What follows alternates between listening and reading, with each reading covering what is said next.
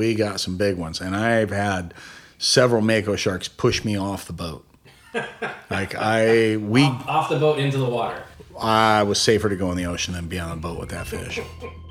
Why do you watch those shows? Like, all, all you do is, and then sharks are on your brain all the time. But you want to understand them. I mean, Yeah, that's that's what I say. But I mean, because at the end of the day, you don't know if you're going to get in, and a freaking 20 foot great white isn't going to race in and cut you in half right at that moment that you enter the water. There's always the risk. It does happen. It is a fact. And the woman looked at my nail and she was like, uh, what happened? And I'm like, I got bit by an eel. And she's like, ah, what? welcome to the Teeth Podcast wild animal attack stories firsthand from the survivors. My name is Jeremy Carberry. I am a wilderness guide, a wildlife photographer, and your host. Today, we are doing a special bonus episode, kind of a recap of season one that I'm calling Funniest Moments. There's going to be some spoilers, so if you haven't listened to all seven episodes in season one, I'd recommend do that first, then come back to this one. Also, going to get into some behind the scenes moments, um, kind of getting into a little bit of the process of what goes into finding, interviewing people, and editing these stories together. I started doing these interviews in 2020 and uh, have been pretty much just going nonstop. Um, and just want to say thank you so much to the people that took time out of their lives, usually a few hours, to uh, let me interview them. So uh, here we go. First one.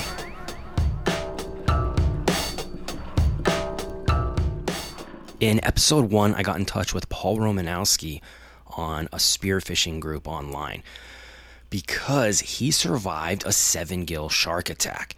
This especially caught my attention because I had never even heard of anyone being attacked by a prehistoric looking shark that usually lives so far down on the bottom of the ocean that they don't even interact with people.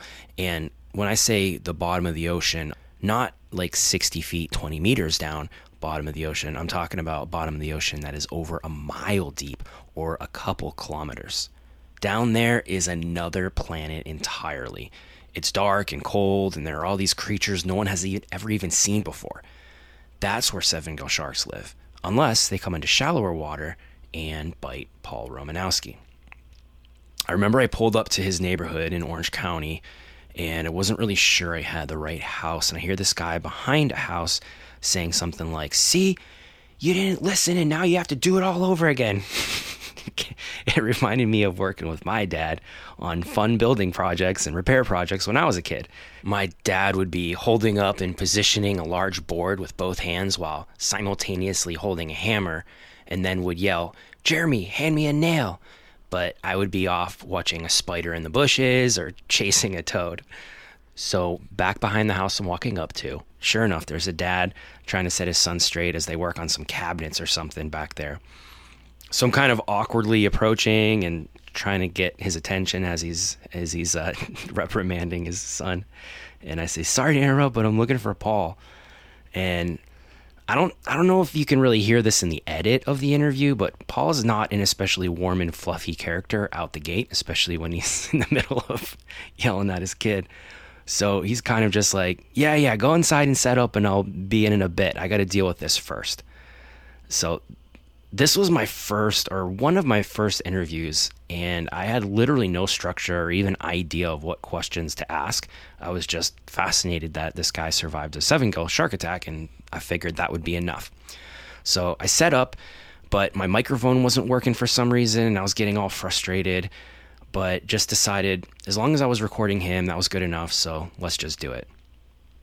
After he gets done working working on the cabinet with his kid he comes in and uh, he starts talking, and I'm just kind of going with the flow, but it was pretty obvious I was not a spear fisherman at the time, and I didn't know a lot of the info and jargon or even have a plan for the interview with this essentially complete stranger. I couldn't tell if he was annoyed with me or at his kid or both, but he started talking about growing up in Hawaii and then moving to California in his younger years when he started talking about these things, his demeanor changed a little and softened a little, and I felt like we were connecting. That's when he told me the story of when he was working on a commercial fishing boat out of Newport Beach, California. When I worked on sport fishing boats, uh, in another era, right? You're going way back in time, like 1986, 1987, when I'm a teenager. And I was working on the California Dawn when we had brought the boat down from Westport, Washington, and fishing it out of Davey's Locker. And we did shark trips. And so we'd catch, you know, we took customers out, we'd take a max of 15 people on the boat you set up a drift and you start catching sharks. We caught lots of blue sharks and we caught a couple of threshers here and there, but we didn't fish threshers the right way, so we This didn't catch a lot. of- and. Yeah, yeah. So we catch them. Uh, we caught a couple threshers, but we didn't fish them the right way. We didn't troll them. We didn't drag live baits much. We were just throwing chunks of meat over the side and waiting for sharks to come up. We did catch quite a few makos, and we got some bruisers. We got some big ones, and I've had several mako sharks push me off the boat. like I, we Off the boat into the water. I was safer to go in the ocean than be on a boat with that fish. So, yeah, I mean, one of the first real big ones we brought up, we gaffed one, and the boss said, put a gaff in it in the bow, and we'll drag it down to the back of the boat. This is about a 200, 250 pound mako. This is a big fish, and I'm a real fat guy back then, probably about 125 pounds, six feet tall. Beanpole, right? I'm a stick. And so I, yeah, I'm full of full of piss and vinegar, and I reach over and I pop this thing with the gaff, and the boss is getting ready to shoot it, and the shark, as soon as I hit it with the gaff, the shark comes out of the water because makos will jump, and I hit it. We thought it was fairly tired, and you'd be wrong. And it come up, and, and I pulled back instinctively on the gaff. I just pulled back on the gaff and dragged that thing into the bow of that boat with me. And oh, it's an open bow rail boat. It wasn't like an enclosed bow, like on the if you go on the freelance or the first string or some of the other big boats. It's an enclosed bow with a with a wooden plank rail. This is an open deck with a metal bow rail around it. And so that shark promptly broke the gaff, right, and sm- and smacked the heck out of me with it. And then it was me and that thing in the bow of the boat, and it basically spun around and it starts smashing the railing, and I mean bending the rail with its tail, just smashing into everything. And it wound up with the business end of the shark pointed towards me, and I was in the water. That was that. I didn't. You, I didn't need any more prompting. I was just back. I just did a half backflip straight over the rail or something, and I was gone. I was like, "Yep, not staying here." It's hilarious to me that Paul made a split second decision to go and be in the shark's natural habitat, the ocean, instead of being on the boat. After my interview with Paul, Paul's son came in from working on the cabinets and was talking with me and his dad about how much fun he has smoking fish with his dad. I was in northern Idaho area in 2021 and had heard about a guy who survived a grizzly bear attack and then once he healed up was right back out in bear country hunting elk and skiing. And when I say uh, survived, I, should say barely survived. Pun intended. I reached out to Bob Lagasa in a short request for an interview, and I remember I specifically said I wanted to talk to him about how he got back out into the woods after going through such a terrifying ordeal of having this grizzly bear bite through his arm and almost rip his eye out of his face. I knew that he had received a lot of death threats from all over and that he probably doesn't just meet with anyone. So I tried to be really specific and instead of just saying, Can I talk to you about when the bear bit you? Did it hurt? I tried to, you know, focus on the. I wanted to know how he got back out there. Like, what did he. how did he get over that fear?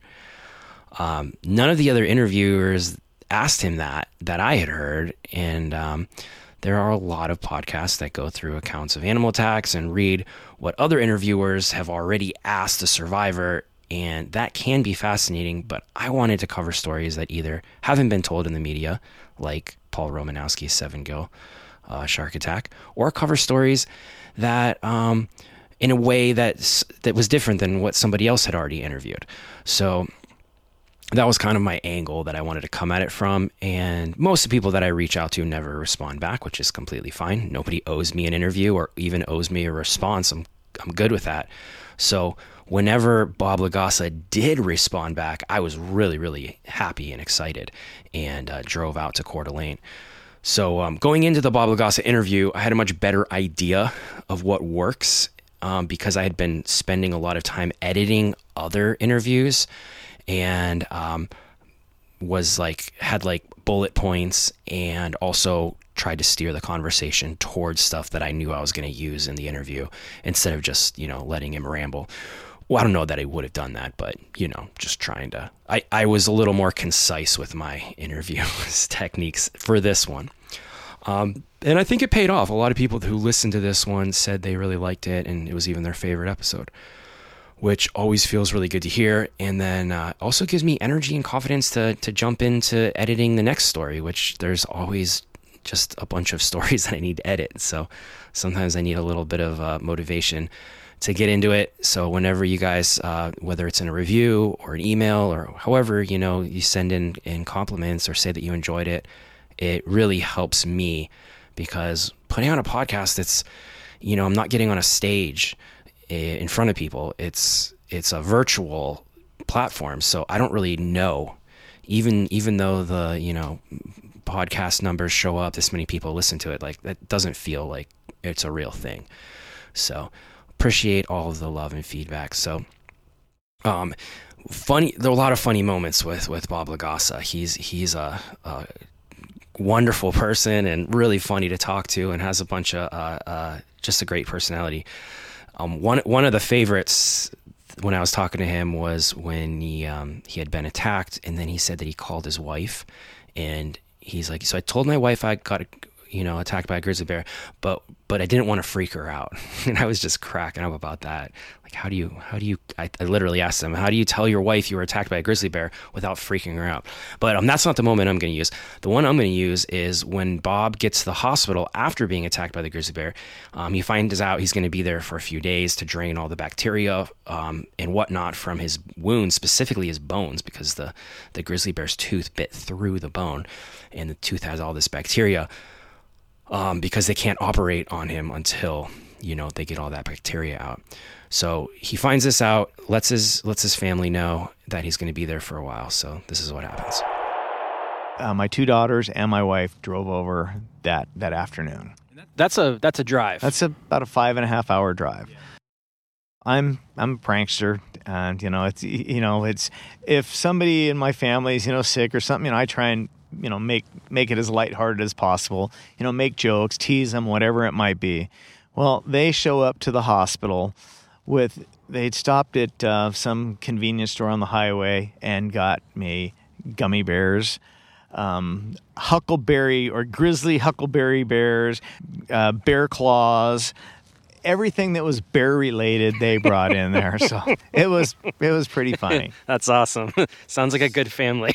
Making light of an otherwise bad situation is Bob Lagassa's love language, and his family know that more than anyone else. And even though Bob was just nearly killed by a bear, they knew just what to do to cheer him up. I'm sure Bob also didn't want his family worried about him and sad.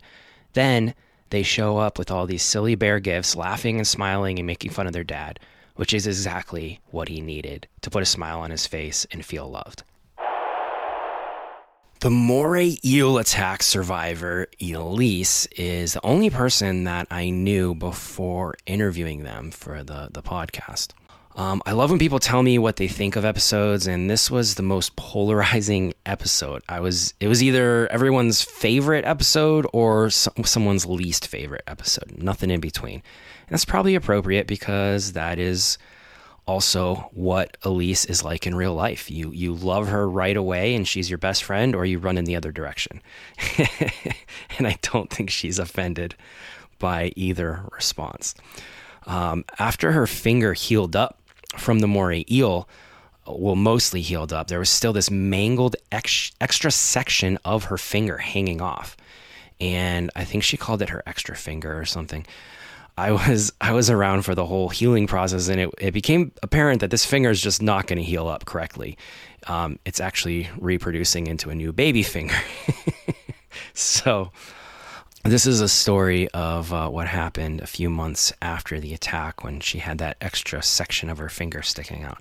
And also an update from Elise. Um, years, years after this attack happened, that extra chunk of her finger that just kind of dangled off there finally fell off just this past year.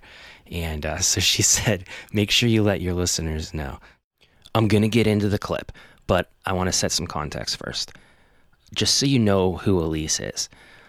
I once followed her into a very long and narrow sea cave on kayaks that I had never been into before. And it was a day where there was some big, long period swell. And when that swell hit the cave, it was so big that it blocked out the little bit of light that was coming in. Things got black and it turned into a washing machine with water just going in every which direction. I was afraid for my life but Elise is hooting and hollering, having the time of her life. Elise is more rough and tumble than most male guides that I know, but she also very much has a feminine side. And this next story combines the two of them hilariously in a nail salon. A moray eel attacking a freediver hunting for scallops 20 plus miles, 33 kilometers from civilization, and some ladies getting their nails done in the safety of an air conditioned indoors salon. You would think are completely different worlds that would never cross. So I I teach also. Um so I like having my nails done during the school year cuz you have your hand under the docu-cam a lot. You want nice nails. So I went to the nail salon and I was kind of anxious. I was like, well, I don't even know how they're going to deal with this. And the woman looked at my nail and she was like, uh, what happened? And I'm like, I got bit by an eel. And she's like, ah, what? And I'm like, an eel? She's like, I don't know what that is. And I had to like pull up a picture of her. I was like, this? She's like, oh, and like freaks out, you know? And uh and then when you get a gel manicure, I don't know if you know this because you're a dude, but they go in with um like clippers and little wedges and like deal with your cuticle and stuff and like clip your cuticle. And I was like, please don't touch my eel finger. Like I was so freaked out. It was still pretty fresh. Like a few months later, I was like, please don't touch it. Like I was really, really scared about it. Uh, now I get my nails done. I'm like, Dad, don't worry. I'll just hold it up for you. And I like literally like hold up the little flap and they paint under it and they're like, okay. But also I go to the same nail person now. So they know it. I show up. They're like, oh, Elise. And I'm like, yeah, what up? In episode five, I got in touch with Jason Tiller, and he is a professional spear fisherman down in Florida, the Florida Keys. Once Jason Tiller starts talking, it's off to the races, and you kind of just grab some popcorn and are along for the ride. This was one of the first interviews I did in 2020, and also had no idea of what I was trying to get, but hopefully the story kind of came together in editing. Fortunately, Jason is effortlessly hilarious in a very matter of fact kind of way. Being attacked by a giant bull shark is most people's nightmare. Um, being stuck 100 feet on the bottom of the ocean or 30 meters down is another classic nightmare that people have. And his story combines both of those. both of those nightmares. But it takes a minute to set the context, and I try not to lose the listener before we get into the action. So in editing, I try to front load the stories with something that the subject says that is funny and kind of makes the listener care about what happens to the main character right away. If someone makes me laugh, I'm more interested and invested. So I just assume that's how other people are too. The reason I'm talking about editing so much is because 80 90% of the work I put into the podcast is editing the story together, trying to make it flow, trying to make it make sense. What I ended up using as the start of the episode is Jason talking about his dive buddies in Florida, giving him crap about always learning about sharks. So I've watched shows on sharks and stuff. I watch those shows, which is yeah. stupid for anybody listening to this. If you're planning on diving and stuff like that, stop watching Shark Week. Just dead Shark Week. You don't do it to yourself. It just makes it worse. I, my friends are always telling me that because I, like, I almost pulling out all these factoids and stuff. And they're like, "Why do you know it?" Oh, I watched this show and Shark. Why do you watch those shows? Like, All, all you do is, and then sharks are on your brain all the time. But you want to understand them. I mean, Yeah, that's that's what I say. But uh, you still, I mean, because at the end of the day, you don't know if you're going to get in, and a freaking twenty foot great white isn't going to race in and cut you in half right at that moment that you enter the water. There's always the risk. It does happen. It is a fact. They're even here, dude. We have great whites here. We're not even supposed to have them here. everyone who gets in the ocean on a regular basis, myself included, we know that there are big sharks like great whites that can kill you and occasionally do. But we just think it. We think it subconsciously. It's it's back there. Nobody says it out loud and then gets in the water except Jason. The story I put the most work into by far was the alligator attack story of Jeffrey Heim. He was not talking to any press when I reached out to him a few months after the attack because of death threats he was receiving. Unfortunately, that's a theme that these guys who barely survive these brutal ordeals and then get media coverage then have to deal with these nutcases online sending them and their families death threats. Because of this, I was really surprised and happy he agreed to talk to me. Um, especially because I didn't even have a podcast out yet. I'm just a completely random person. Um, when I got to his place in Tampa, Florida, and was setting up, he was asking me about what it's like to work with humpback whales in Hawaii. So he actually looked me up to see what my deal was before agreeing to, to chat with me, which was pretty cool and kind of worked out. I got lucky. I think because he hadn't really told his story to any media in a while, I was in the right place at the right time for him to kind of open up emotionally, which I notice is pretty rare, especially for men, to be vulnerable, talking to a complete stranger, it- it- knowing it's going to be broadcasted out to the world. Or maybe he thought that, you know, this was just a little little tiny podcast nobody's going to listen to it. Either way it worked out. So when it does happen and when he does get vulnerable and really you know talk about what it was like to go through almost dying it's really powerful and one of those moments was when Jeffrey was laying on the grass feeling all of his energy leave his body right after being bit and he was literally bleeding out of his head he knew that his head was split open and was reflecting on what it was like to be at death's door and convinced that his life was over. just having no control over that was crazy to me. Like I could have died right there, and you know there would have been this whole big thing afterwards. But like that's all it was. I would have just died, and that would have been the end of it. Yeah, most people don't have those experiences. Like, how It's would you describe that? Of, of ah. just be, having no, absolutely no control. You you were at peace with it. Like you were just like, this is how I it would have is. just gone. I didn't have the pro- time to process any thoughts. It would have just been like that's it. Nothing else. Yeah. Like that taught me a little bit about death, I guess. Um. But yeah, it was never would have been any pain from an alligator attack. Like people probably, it is an obviously violent and extreme way to go, but at that point in time, it wasn't. It was just like, this is the end.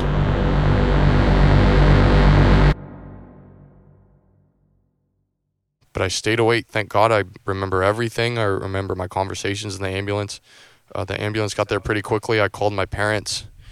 My dad called me a dumbass, and my mom was freaking out. that I think I laughed when he told me that, and I just kind of edited edited it out. But every time I hear that, like the first part is is gut wrenching, you know, looking looking death in the eyes, and then he just contrasts it with this story of you know calling his parents, and oh man, cracks me up. It's definitely something my dad would say.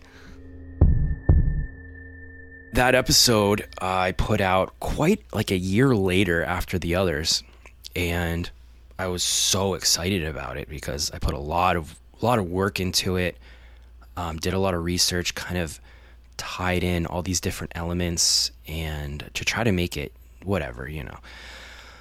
And uh, I thought like this is this is it. This is going to be the one that gets people listening to this podcast. And I put it out, and a couple people listened to it, but the people who listened to the first four or five episodes did not listen to this one.